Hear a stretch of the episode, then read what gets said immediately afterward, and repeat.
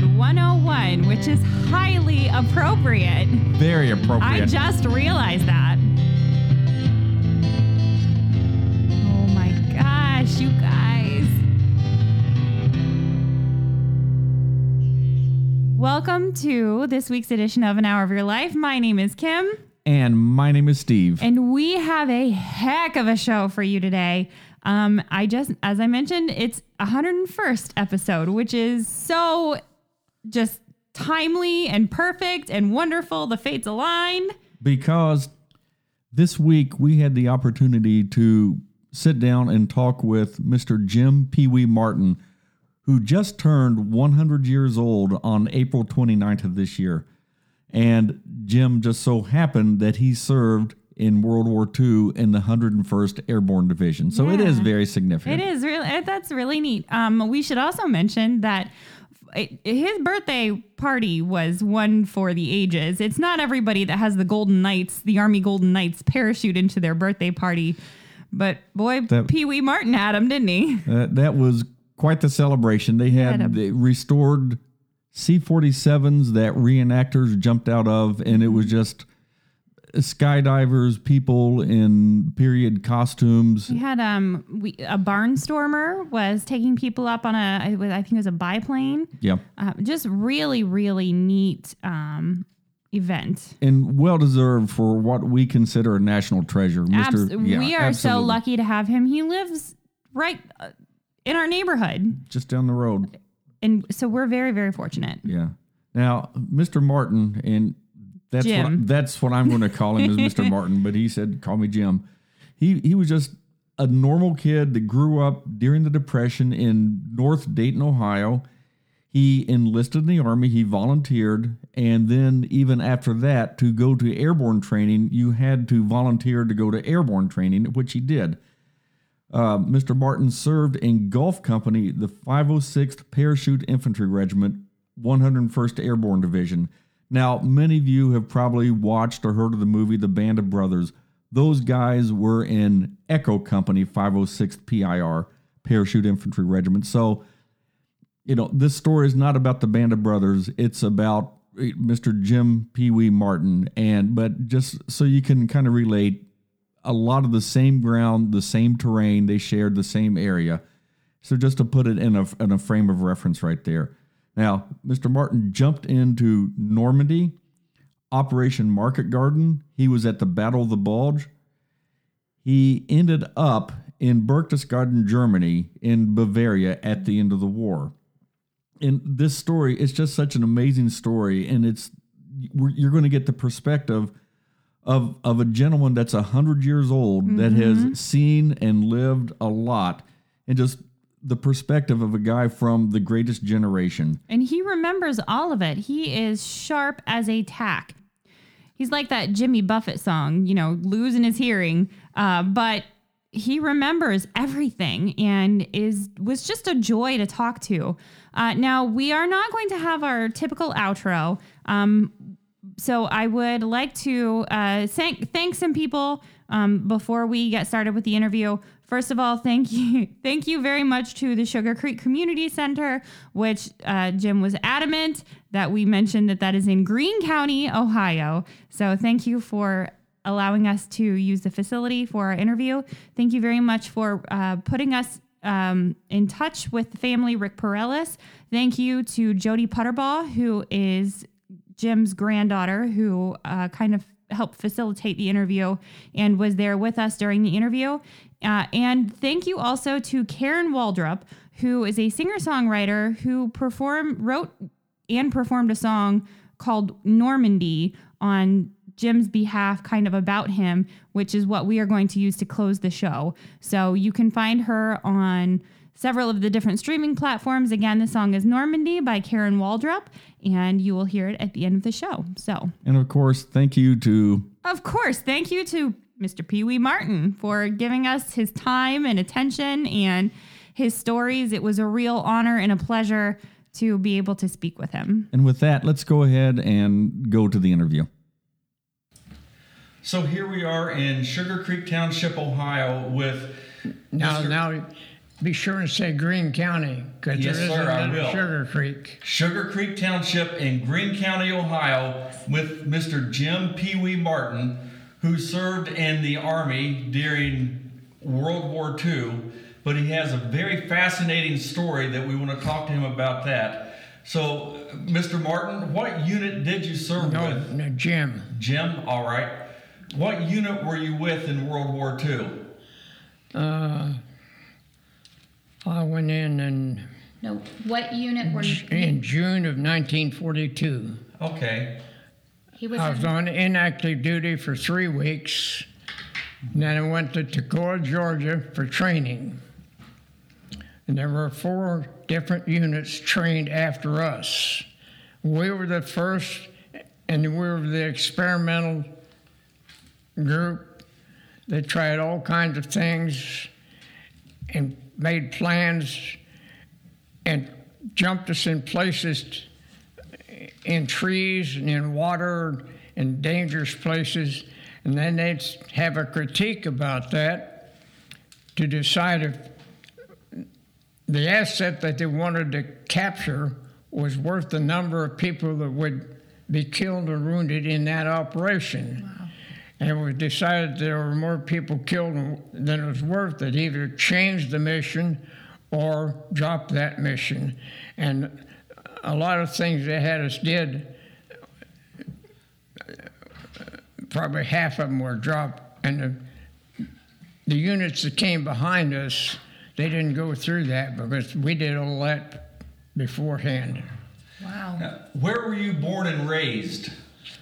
I was born in Portage, Pennsylvania. And my family was there for six months, and and we came back to Indiana where my mother had been born and raised.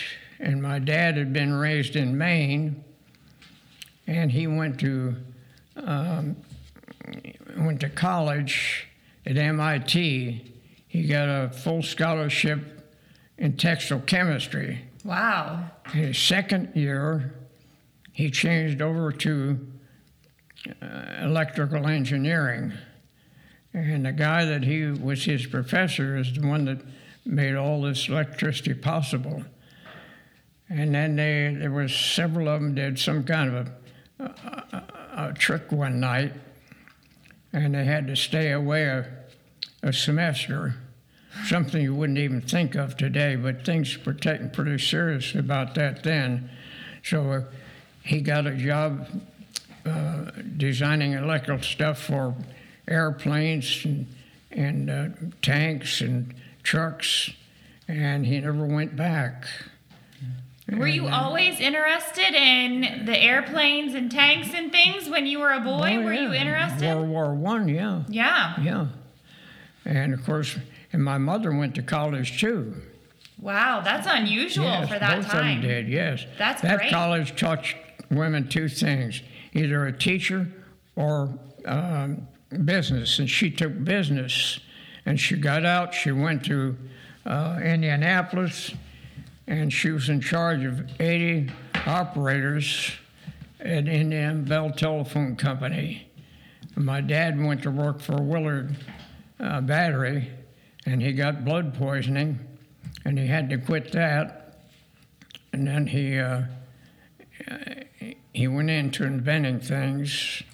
He invented a sound on film uh, projector. It used to be you'd see the picture up there, and underneath it would be somebody telling what it was. Well, Yeah. He had a he, he had a different he had a a thing right on the side of the film, and a photoelectric cell picked it up, and that went into a speaker.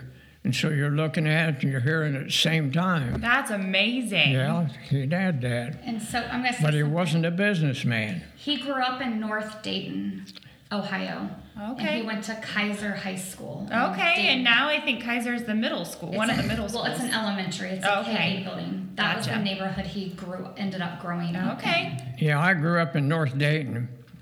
North Dayton was a, A lot of immigrants. it, it, it was just like Europe. Now, even in the 30s, people were still coming in mm-hmm. and they went to North Dayton. You had every European country represented by people came in. Now, they were not refugees. There were two big companies. There was NCR, National Cash Register, and there was, um, they had a guy named Moskowitz who was going to Europe, and he was to persuade people to come over. And if you went to NCR, you had a tag on your arm here that said NCR. And when you got to Dayton, the conductor said Dayton, then you got off and there was somebody to meet you. Wow. And they set up a, a thing in North Dayton. And why can't I remember the other company? But anyway, it was the biggest company around. They made railroad cars. Uh, and they also made special railroad cars for uh, people that had a lot of money. They had to have their own railroad car made. And it would be in, in, a, in a yard, and they wanted to go someplace.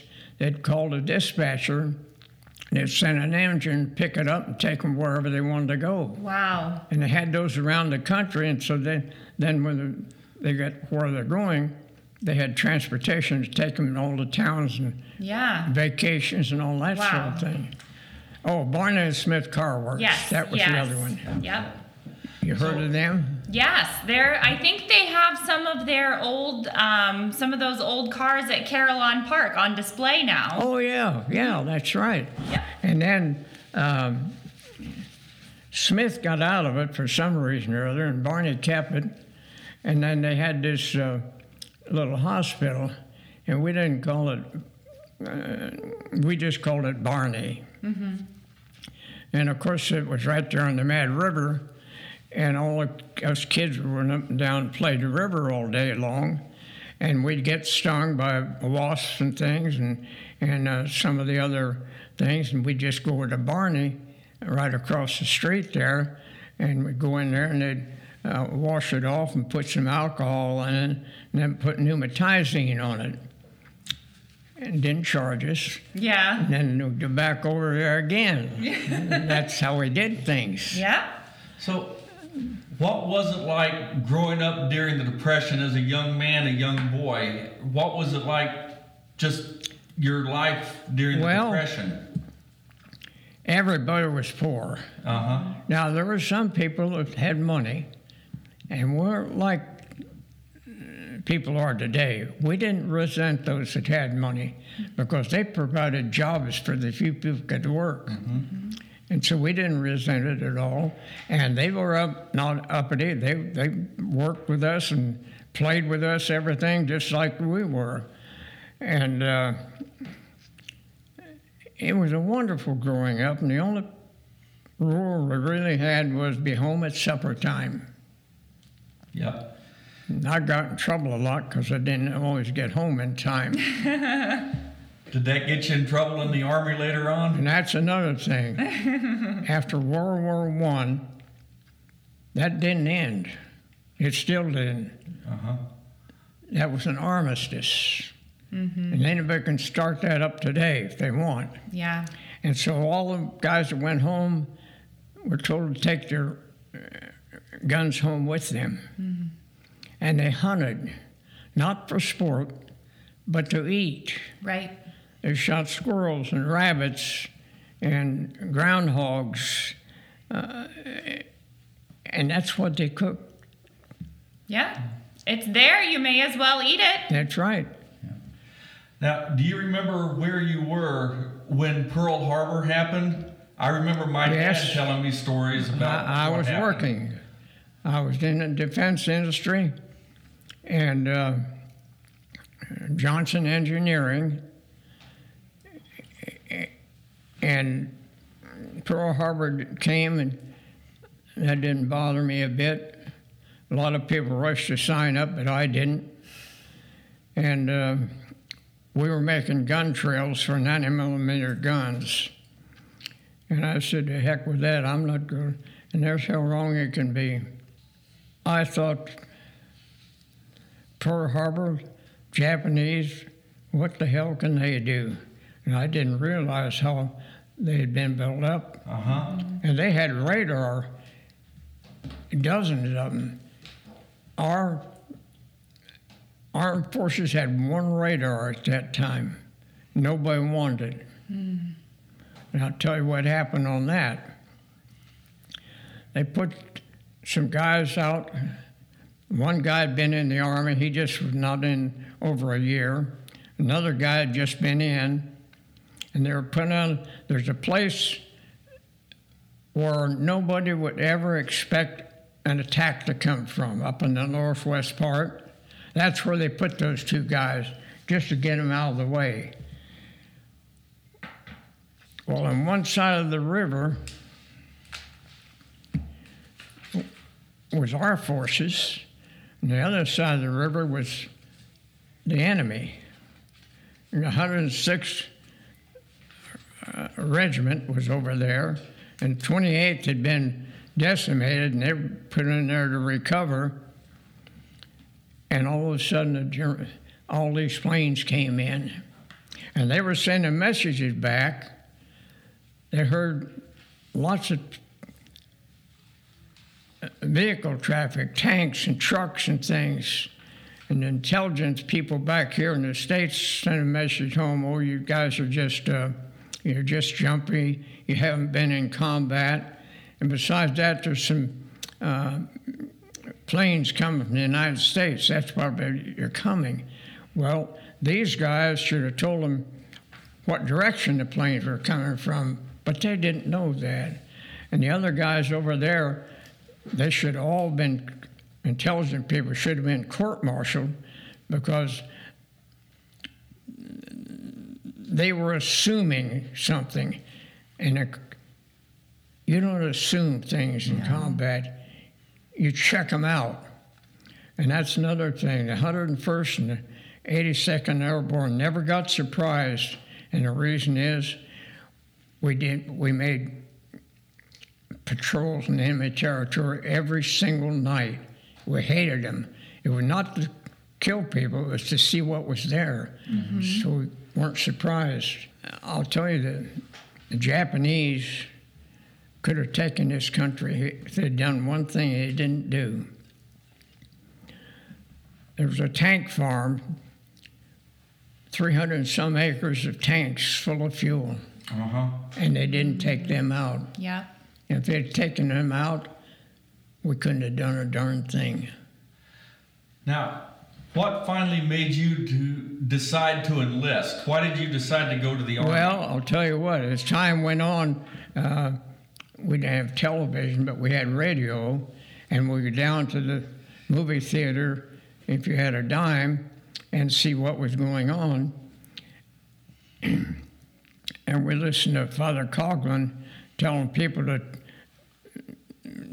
burn the places where they enlist and, and smear blood all over the people.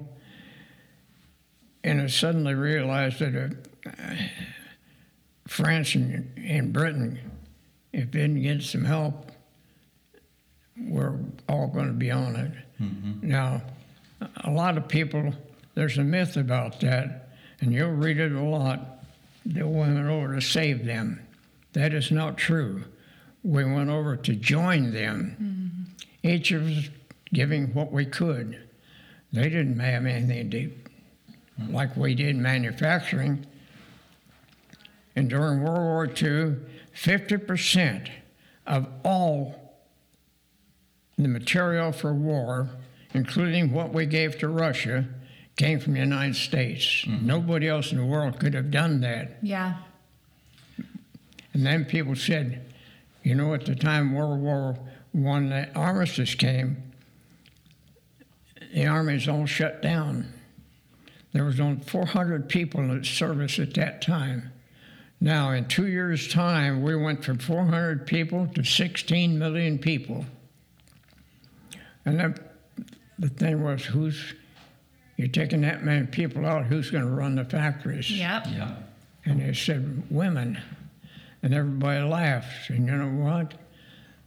Those women not only ran the factories, they raised the kids, they paid the mortgages, they made the loans. And that created a lot of trouble when the war ended because they had autonomy. Yeah. The first time they were independent. And I'll tell you how it was. I wanted to buy a small bulldozer, and I went into the bank and wanted to get $2,200. And the banker said, Who are you? And I said, I'm Jim Martin.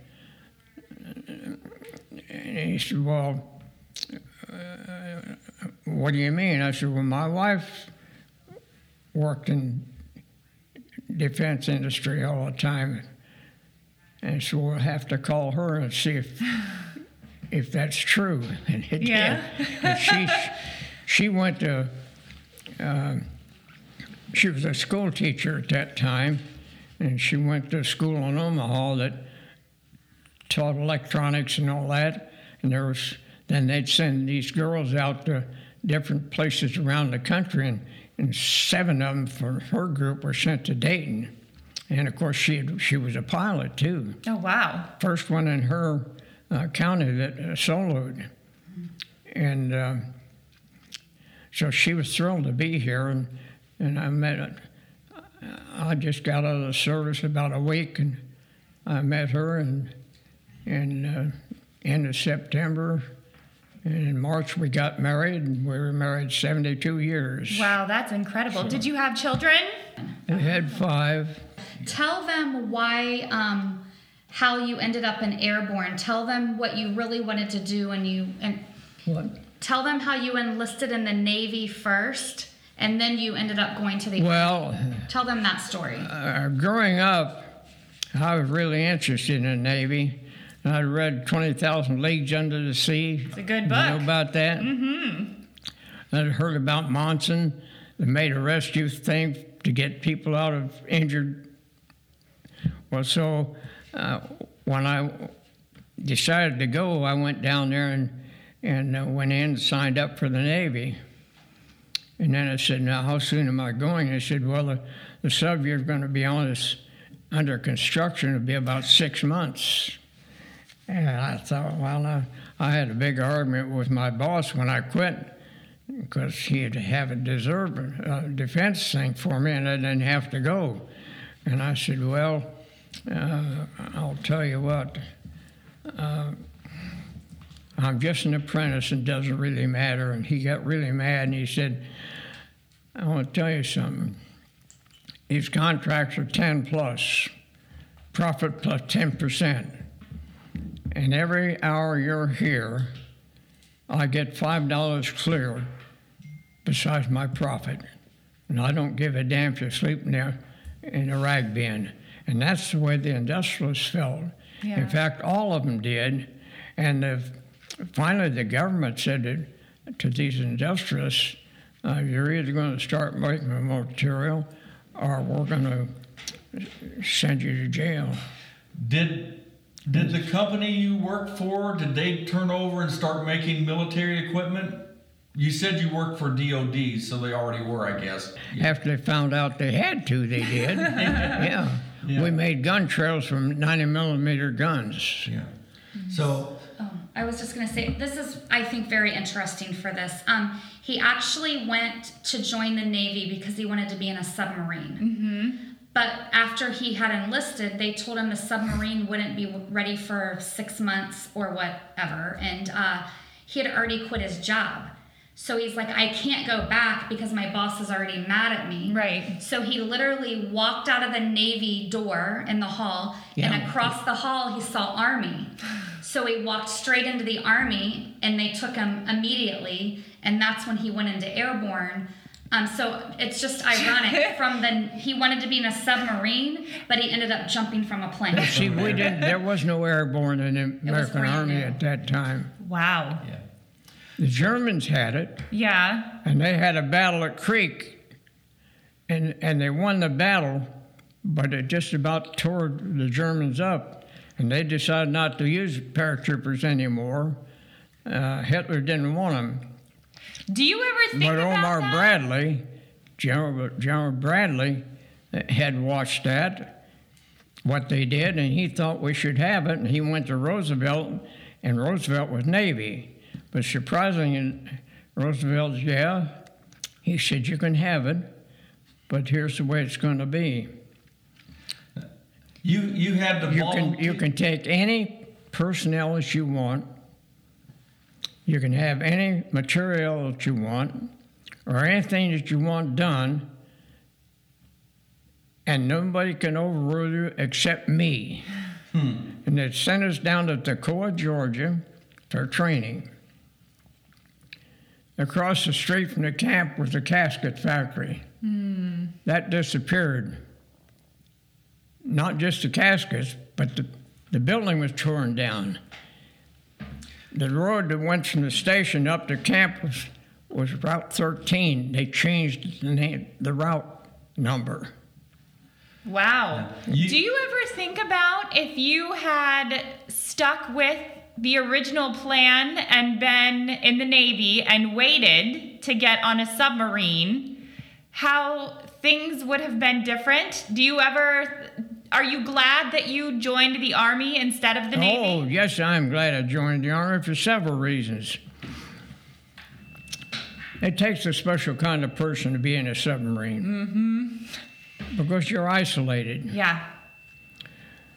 And then uh, you'll laugh at this, but it's true. I hadn't realized at the time there were no women in submarines. and in the Army, every, every new place you went, there's more women. There you go. There's the answer. and yes, can you imagine? Here's all these young guys living in these communities, and they didn't dally around because everybody was watching everybody's kids. Yeah. And suddenly they're out from under any social restrictions whatsoever because the Army didn't care what they did when they're off duty. And that's the way it was. Yeah. Now, you had to volunteer to be in the airborne. You had to volunteer? Oh, yes. Yeah. Now, you could be drafted into the service, but you had to volunteer to go to paratrooper. Yeah.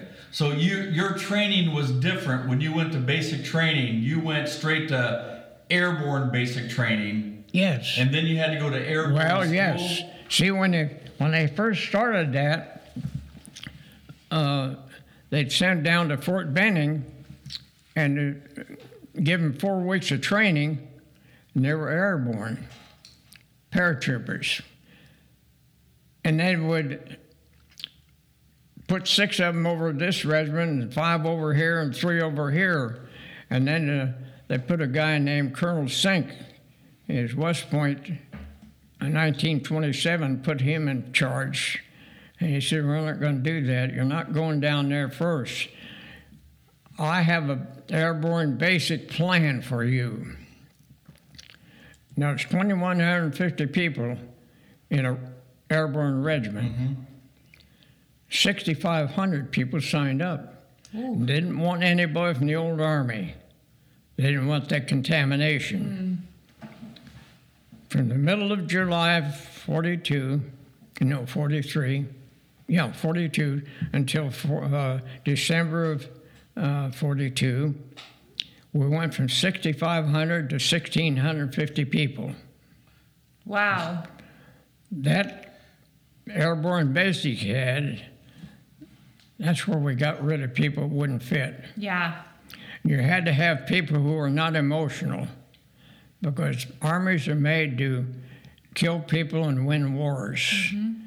We don't do that now. We negotiate with terrorists, believe it or not. Well, anyway, that's where we got. And then, of course, we had to bring more people in who, who uh, volunteered and train them like we had been. But we are and then ones that came after us in the different regiments, they didn't go through all of that. We went through all the danger stuff and all the s- experimental stuff. Yeah. And that's why I came up with the idea of uh, uh, Toccoa Original, because we were the original people and the others didn't have to go through that. And, and that does make a difference. Oh, sure. And when you go any place, and it said, where were you trained? It said, Toccoa. We're airborne original. And boy, that perks them up because they know what we went through. Yeah. But anyway, We never had anybody quit at all. We never had anybody renege. We didn't have anybody with mental problems. We got rid of all those people ahead of time. Do you remember your first jump out of the airplane? The first real jump from the airplane? Well, no, hell, none of us had ever ridden an airplane. in fact, most of us in the Midwest had never seen an airplane. Uh huh. So, what was that first jump Well- like? That was scary because we didn't hadn't done it, and of course the- the fear was. And now some people got up there and went through the training, and they stood in the door, and then they couldn't jump. Yeah. And if that happened to you, you got six months of your pay taken away, Oof. and you got sent to a, uh 27th Infantry Division in Africa. Well, you can imagine how that was. And then you got your pay taken away and served six months in the guardhouse, and then you went to the 22nd. And one day the company clerk said, the colonel in that 22nd, uh, 7th called and said, Why are you getting rid of these people? And Colonel Sink said, They don't measure up. And he said, just send all you got to the best, best people we ever had. Well, they were. They're trained better than any ground people. Yeah.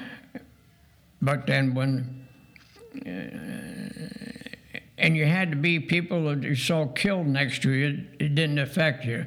And people even ask me today, how did you feel about those people that you trained with and made friends with, and now they're dead? And I said, I never thought about it at all. And he said, What do you mean? I said, I didn't feel sorry for them. We knew that was going to happen. Mm-hmm. And remember, they're dead. We don't know where they went. We're raised to think there's a spirit that goes away. Maybe there is, maybe there isn't. But my feeling is this I'm not an atheist and I'm not an agnostic. I'm, I'm saying I'm a deist, not even what it is, and I don't care. But they are gone. The ones I feel sorry for are their family. Yeah. There is never end for them. Yeah.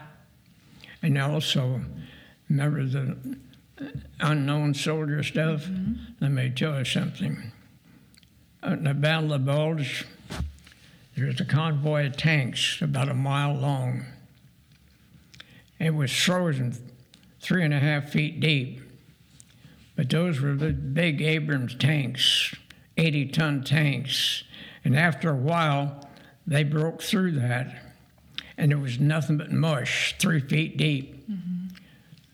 There'd been a battle there just shortly before, and there was about a mile of road that was covered with German and American bodies. What do you think happened to them? They went right over them. You don't stop for that. There's a bunch of people, nobody will ever know what happened. Then the engineers came along and filled it up with gravel, and it was forgotten about. Yeah. Those are the kinds of things that go on. So- And would I do it again? Yes, I would. So, how long after you finished your airborne training did you ship overseas to England? How long did that take? We trained for about a year in England. Mm-hmm. And then we shipped overseas and we were put in three different villages. And we went to a village called Ramsbury. Mm-hmm. and uh, it was a town of 1,500 people, and there was eight or nine pubs in that town, and there was 750 of us. One uh, battalion, third battalion I was in, was sent there. So you got 1,500, and you got 750 with us, and up on the hill was a, uh, an airfield, and they had about 2,000 people up there. Now, you can imagine all those people in that one little town. It was wild. I bet. I'm telling you, it was wild. Whoa. And then we had the language barrier, and they gave us a little uh, manual about things to say and not say. And one thing they made very clear do not brag about you have what you have. These people have nothing. Yeah. And some guy said, Well, I don't know about that. And he said, I've seen these little cars they got. Yes, those are Singer sevens. What do you mean by that? They're seven horsepower. Hmm. He said, Well, hell's fire. I got 85 horsepower. Said, Don't you ever say that. Yeah. And these people have absolutely nothing. And then I'll tell you what happened to me. Those British soldiers were only getting about two pounds a month. That was about 10 pounds, or $10 a month. And we were airborne. At that time, we were getting $128 a month. So uh, I wrote to the War Department and suggested that since we were in another country, we should be paid the same rate their people were in each country we went to. And I got a nice letter back. It said, You don't understand. And it was really nice. It said, We can't give them money legally. Yeah. Nobody will put up for it, it's not legal anyway. And they're proud people, and they'd feel very badly if we did that. We give you guys your pay. We know you're going to go to Bear Joint and spend it. It goes into the economy, and then they feel all right about it mm-hmm. because they're paying you a service. So that being said, Yeah. how many fish and chips and beers did you have while you were over in England? How many what? That being said, how much fish and chips and how many beers did you have when you were over I didn't drink.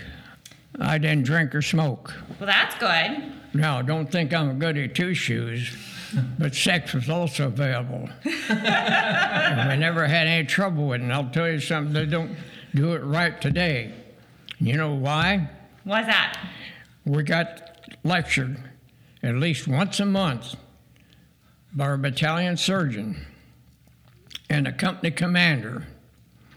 And he said, any woman comes in here and puts her hand on your shoulder, you're going to hang. There'll be no court martial, nothing on your record. Telegram will go home, you died in the honor of your country. They could stop this over here right now. They're not, they're not at all serious about it. And they said, well, all these pilots and everything, they're all, all the testosterone. Uh, what do you think a paratrooper had? A hell of a lot more than they've got. and we don't put up with that. There you go. We still don't. In the airborne, no, none of the airborne have ever had a sexual assault case against them. Never. And plenty of it went on. And some of the older women there in the town, 35 and 40, they got upset about it. And I'd tell them, look, in every war from the time of Napoleon on, this went on. Mm-hmm. And I said, you got to remember to- another thing. You said you're upset because our guys are doing this. Every guy over there, there's an English girl underneath him. And when this war's over, you're going to go right back to the way you used to be. All wars are that way. But this is the first war in history where women were not subject to the winner. Women always actually belonged to the winner, and they were treated that way. Mm-hmm. In World War II, 90 countries signed on to a memorandum of understanding. It's not a law, it's an understanding. For the first time in history, women are free when the war is over. They're free and independent. They don't belong to anybody but themselves. and then that also created when the war was over, because here's all these men coming back. They've been gone three and four years. I didn't have a job for two years because the way they did things had changed. Yeah. And it said, You guys are just like apprentices now. You're going to have to start over. And we were. They kept the people who were there. The company I work for, the personnel guys said, Jim, these guys work 12 hours a day, and they're tired. And I said, Yes, Harvey, and they made money, didn't they? He said, Well, yes. I said, Now, where in the hell do you think we've been, what we did? And so uh, there was a law that said they had to take everybody back, but most companies ignored it and they got away with it. Mm-hmm. But I didn't. I got a bunch of guys, not airborne, everybody, that worked at that company. And I said, We're going to make this, put this out in the public, what you're treating these guys. And so they took us on, and we worked for a year. And then there was some renegotiations going on on contracts because a lot of these companies had cheated and they're going to renegotiate. And so their legal people and the company said, look, if you don't sell this company, if you sell the company, you're still responsible. What you do is you, you auction off the, all the machinery, you auction off the building, and then you're out of it. And that's what he did. Hmm. And so, then after a couple of years, we got to going back to work. And in the meantime, these women and the men coming back, the women didn't want to give up that position. And that created, in the first year, and you can check the record, the first year after the war, 50% of the marriages failed. Yeah. A lot of them were hurried marriages. And the man came back, and they didn't really know him when he went. And came back, and he's a different guy altogether. And, but after that first year, all of, we, me and some of our other people in our area, they weren't airborne. I was only an airborne, but different ones. Were building our own houses, and we kept track of each other. The, the military people. Uh, we got together, 50 of us, and we stayed together um, until the, the last ones died. There's probably maybe 10 of my original people still left. Oh, wow. Yeah. Now, But they're younger than me. They came in a little later. Yeah. now, getting ready for Normandy, for the invasion of Normandy, what was that like? The training? How much preparation did you have to do? Well, we'd already gone through that, that attrition and the people we had. Uh, now, there was times when we, we hated Colonel Sink. That was your And one time he, commander. he was our commander, and he's the one came up with the airborne basic thing, and he had us out on a, a hillside there. They said, "I understand you guys are not happy," and everybody said, "Yeah." And you don't like the food? no.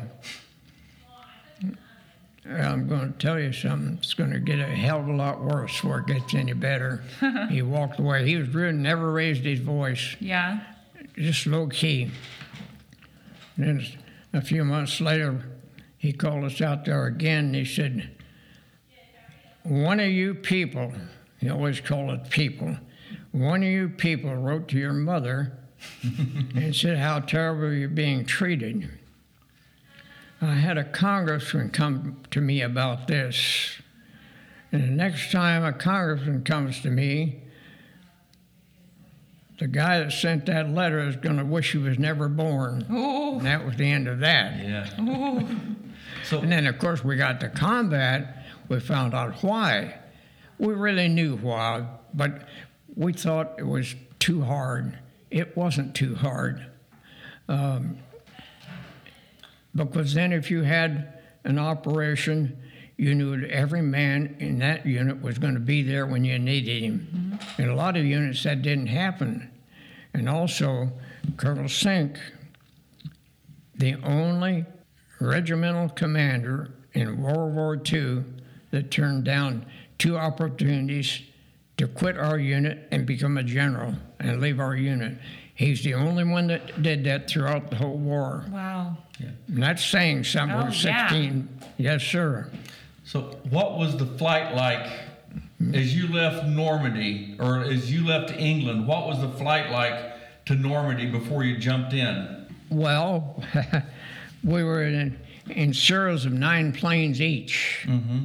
And only one, the first plane in each serial, had a navigator. Well, when we went over, now they had double summer time over there. We have one hour. So at 11 o'clock at night, you can still see pretty good.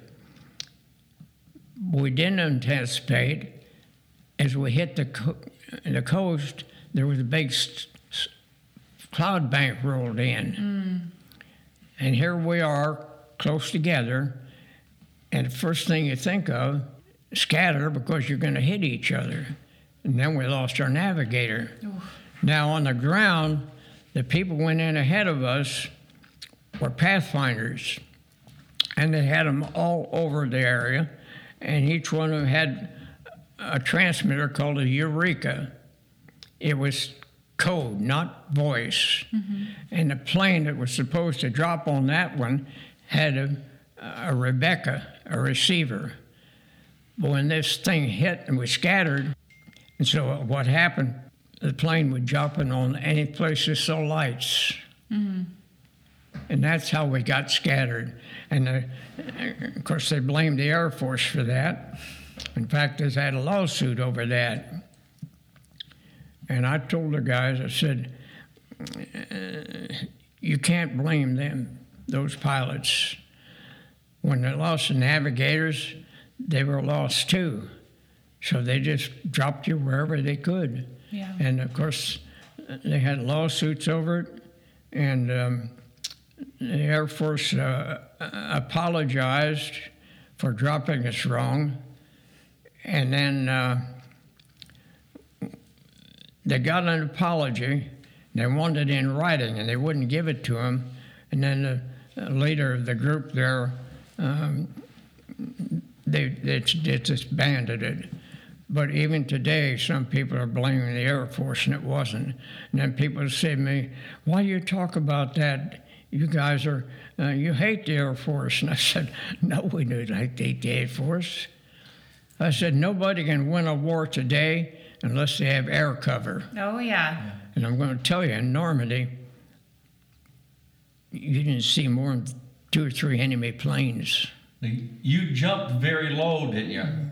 How high were you when you jumped out that night? Well, we jumped at 400 feet. Wow. That's not a lot of room. Right. Well, you want to get down as quickly as possible. Yeah, I bet. and another thing, uh, we're supposed to, uh, when you're jumping people, you're supposed to slow down to 90 miles an hour and make a slight left turn. Now, that slight left turn is so you don't get caught on the plane, on the tail. Oh, my goodness. We did have a guy get on a plane on a practice jump. Oh. And of course, nothing you could do about it. and they- Yeah. He dragged him to death. And they, they called him and told him on the radio, you know what we have to do? He said, go ahead, I know what you have to do. He didn't complain about it. Mm-hmm. And that's the difference, too, in mm-hmm. what they are today. There's only 7% of any population that is suitable for combat. Mm-hmm. That goes back where they're using spears and bows and arrows. In the tribes, always there were two people went out and did the hunting and, and brought it back, and the tribes all benefited. And the tribes then they raised the vegetables and stuff like that. But these others are the ones that did the fighting and supplied basic living. And it's the same way today. One thing is now in World War II, 7% of all the population was in the Army. Now it's less than 1%. What was your mission when you landed in France?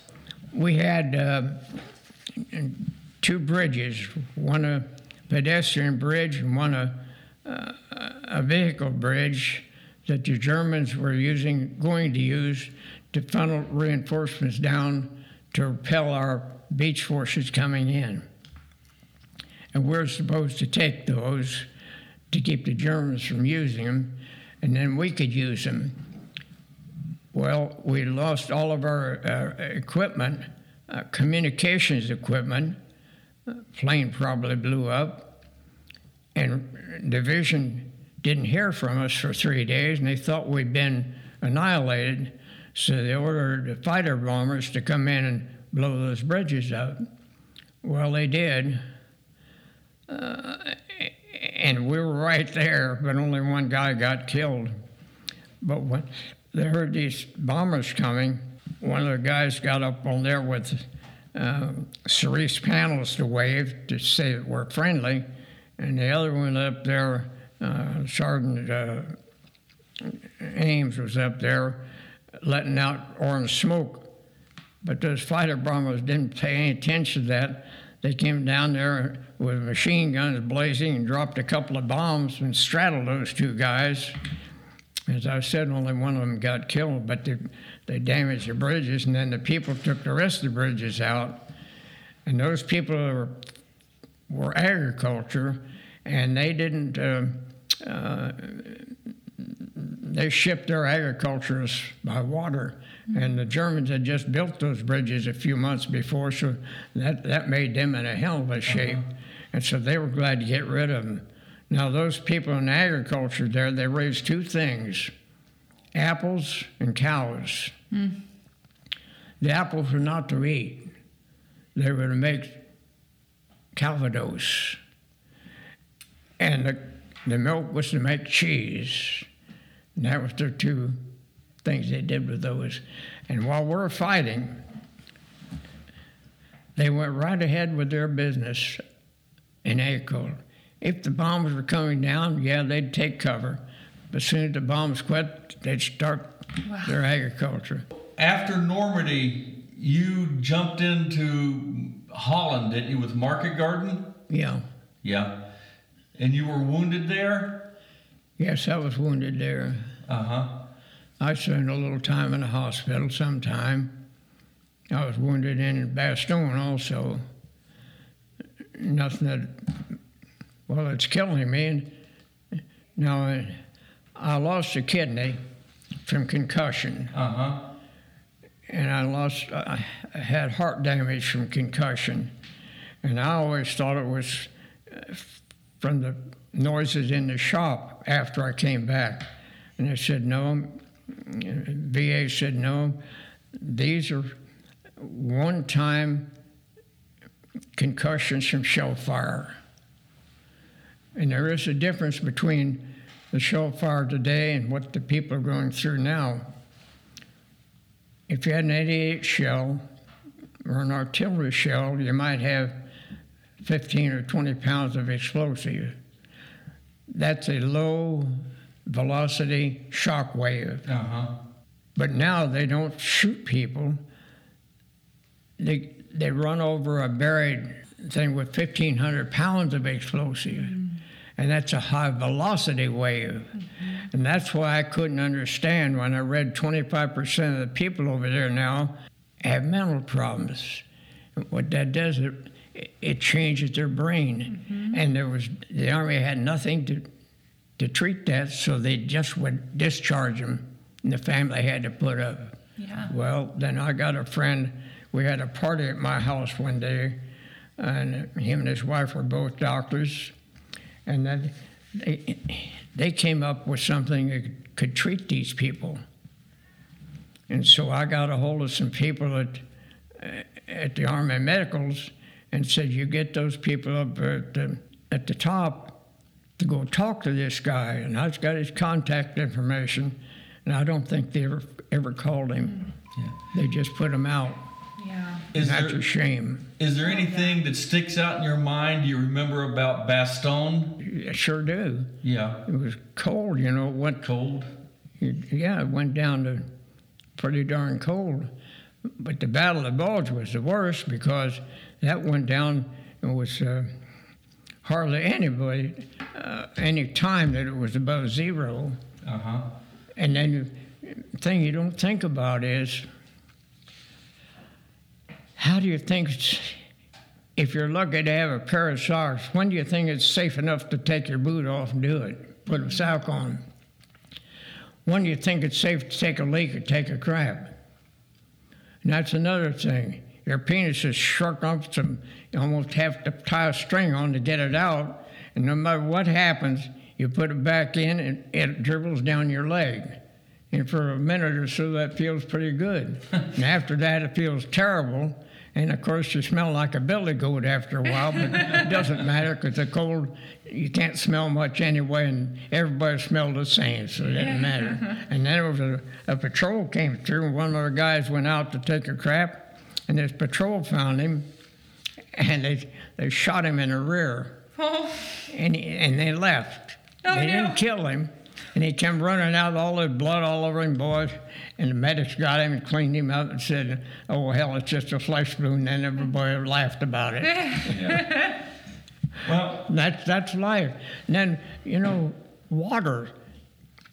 We found this lake and and we could beat the ice down and and take a, a, a one of those jerry cans off a tank or a truck that had diesel or gasoline and go fill it up and bring it back and fill your canteen.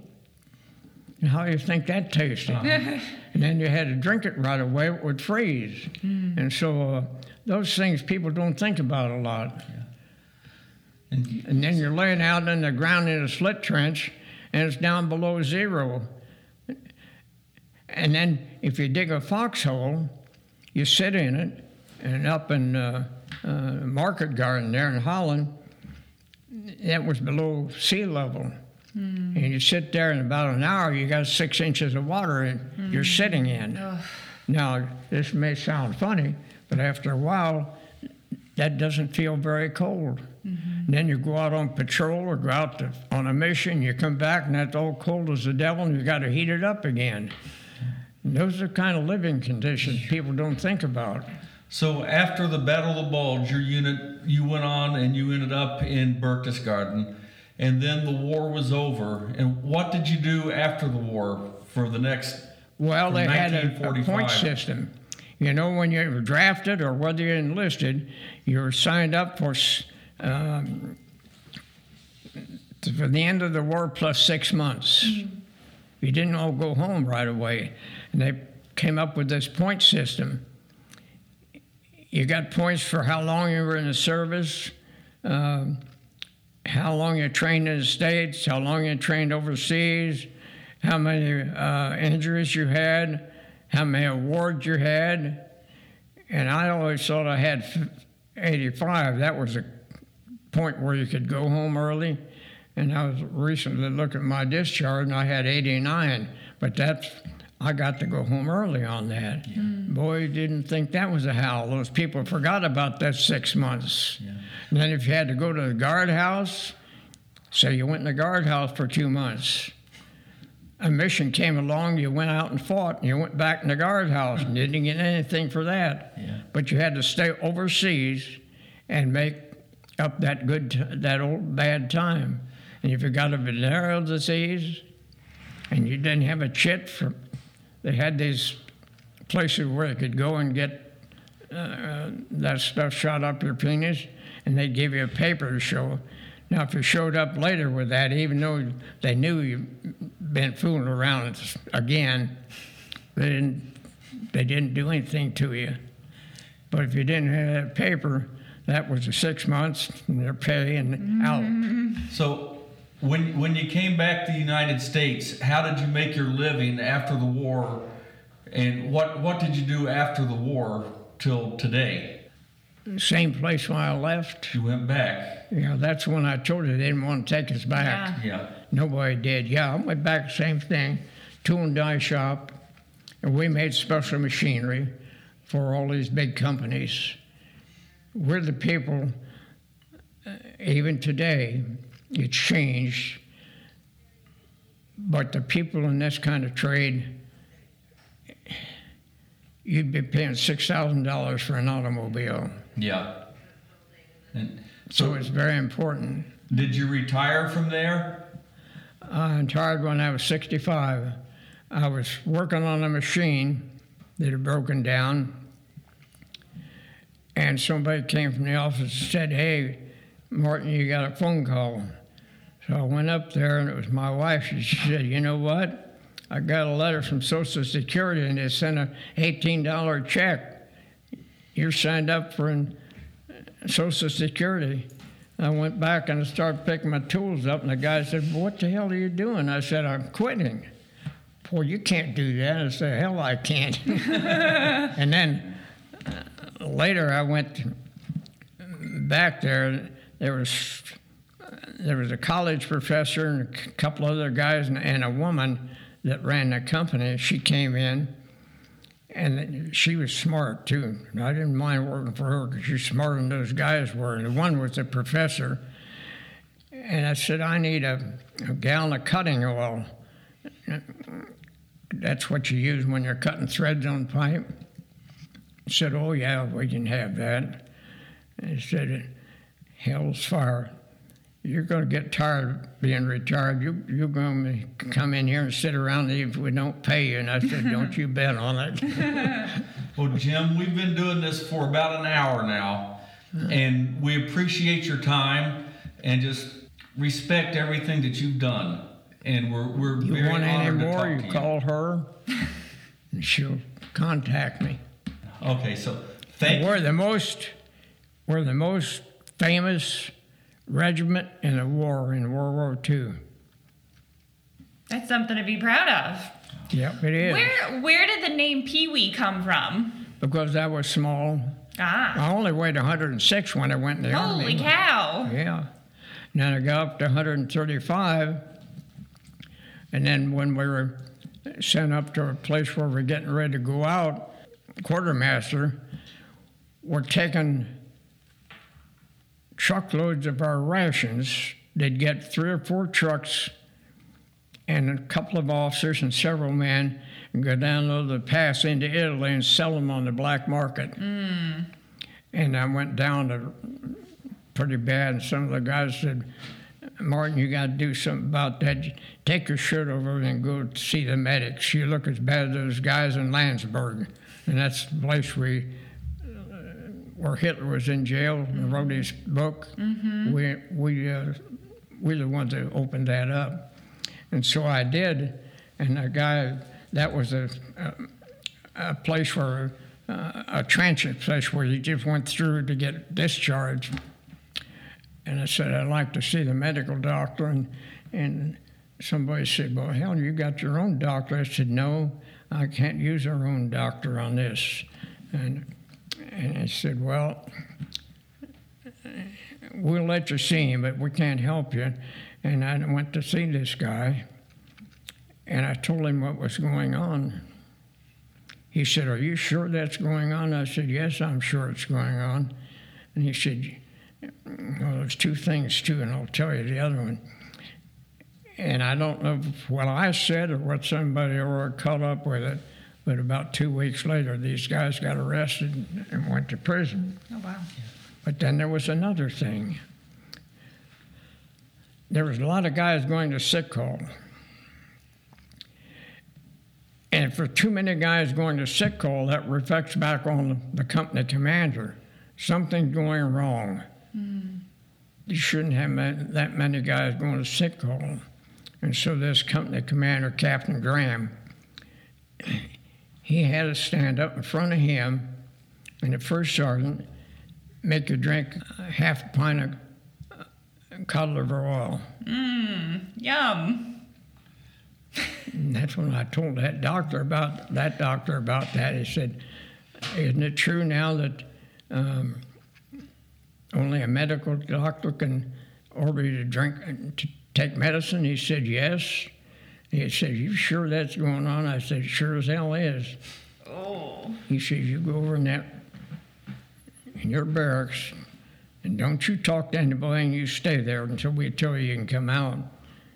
And pretty soon, a jeep came up. Two guys went out, came back with cap and can with a handcuffs on, Whoa. and then found out something else. He'd been bragging about how many women he'd been with, and he said he had two, 200 pairs of panties. So some of the officers said to me, we want you to go over and check on that. We'll keep him away. And I did, because I knew they'd protect me if I got caught. so I did go over and check him. He's got 200 of them, and he said they're not, none of them been worn either. How'd you know it? I smelled them. he'd been stealing those off somebody's clothesline. well, and he went to prison. thank you for your time. You're welcome. Maybe it didn't go like you thought it would. Well, no, no this fine. was fantastic. Thank you so much, Mr. Jim Pee Wee Martin, and now Miss Karen Waldrup and Normandy.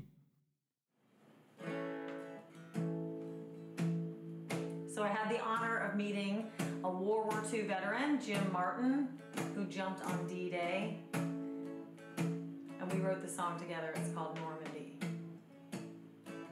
He said he was 101st, first to fight on the 6th of June to save the world that night. 1944, never fall before. Just teenage boys